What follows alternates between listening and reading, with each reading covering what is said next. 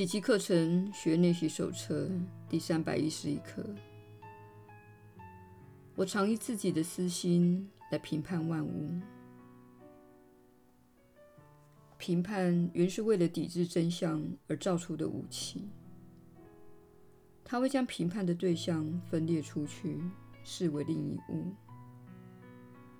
然后再把它扭曲成你想要的样子。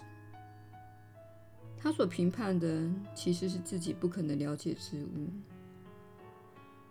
因为我们无从看清整体的真相。不论作何判断，保证是错误的。今天，愿我们不再动用这个武器，宁可把它当作一个礼物献给他，让它发挥另一种功能。所有的判断其实都是自我的判断。他愿我们解除这种自我伤害。唯有他赐给圣子的判决，才能恢复我们心灵的平安。亲爱的天父，我们今天怀着开放的心，等着聆听你对爱子的判决。我们对他一无所知。所以无从的批判，因此，我们让你的圣爱来决定你所创造的圣子的必然真相。耶稣的引导，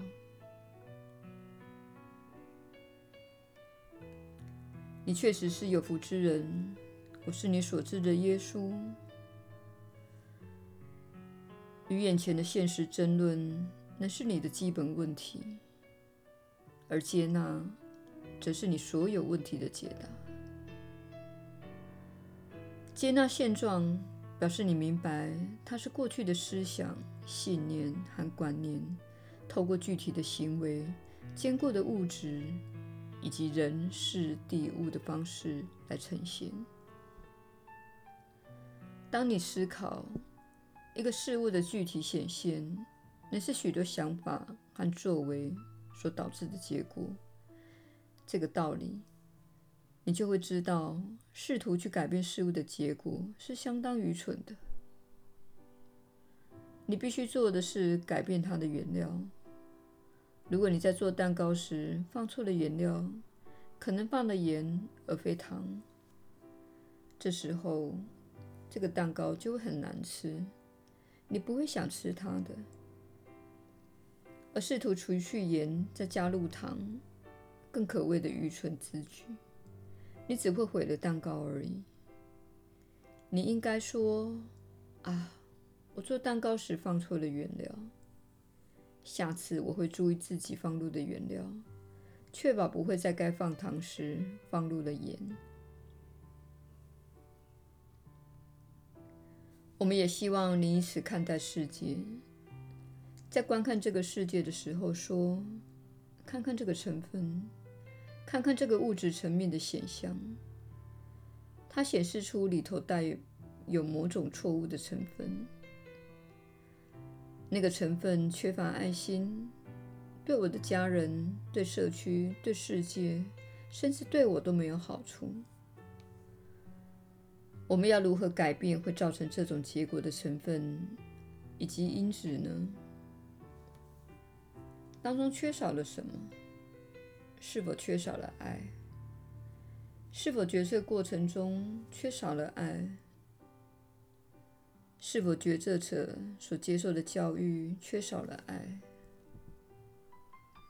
没错，上述的情况确实都发生在现在这个世界中。